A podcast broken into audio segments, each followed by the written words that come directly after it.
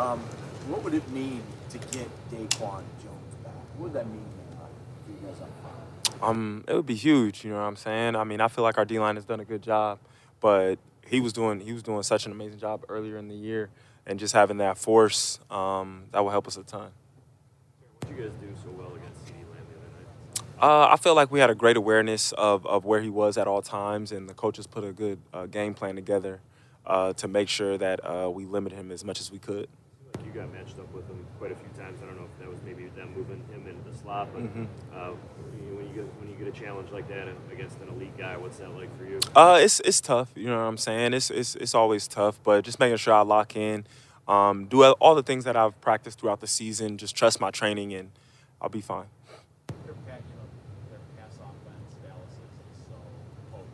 and Mhm. listening to the right words at once can't. Yeah. You know, um, so you really weren't going to be able to bring an eight-man box for sure. Yeah. down there. Mhm. Just uh, kind of watching the tape.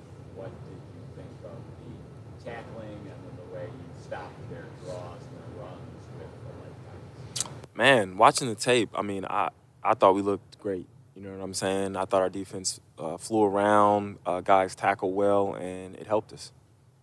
How much of the way you guys have rallied around losing so many guys this year Mhm. can you trace to Sean McDermott kind of leading your defense in this new role?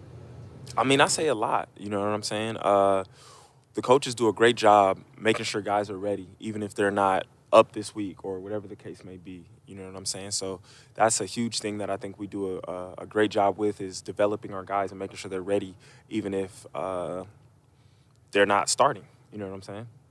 Keenan Allen's, I know he missed last week. He's Mhm. a little bit hurt right now, but if he is able to get back and play, what kind of a challenge is he? Uh, a tough challenge. Um, he's one of the best receivers in the league, very quick, uh, and the quarterback is always looking for him. So just making sure we have an awareness of him. How much has things changed for you as you guys have implemented this dime package a little bit more with extra safety out there this season? You Mhm. guys played pretty much nickel all the time Yeah, the yeah, last yeah. couple years. In your role, how have things changed? Honestly, not not much at all. I'm still basically playing the same position. It's just we got another uh, DB out there, you know. So it hasn't changed too much. I mean, I like having more DBs out there. You know what I'm saying? So it's just exciting, and I feel like it brings another level to our defense. You like it because of the potential for turnover with, this, with the added speed out there? I, I would say so. You know what I'm saying? I feel like all our safeties do a good job, whether it's Cam, Jordan, Micah when he's out there, Taylor, just doing a good job covering or playing that, that dime position well.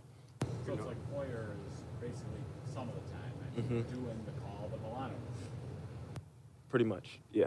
But the hmm difference though is sometimes they can put Poyer back and Exactly. there, so there is a little bit quarterback Ye- looking at numbers. Yeah, it could definitely mess with, with a quarterback's eyes, I'd say. Your, your success against number one receivers this year, you guys have done a, by and large, done a pretty good job Yeah. against them. How much of a weekly emphasis is that for, for the defense for, from Sean when he's putting in the game plan? I mean, uh, we have the guys that we know they want to go to. You know what I'm saying? We we pretty much target those guys, make sure that we have a, a big awareness of where the quarterback wants to go with the ball, and uh, we put our detail into that.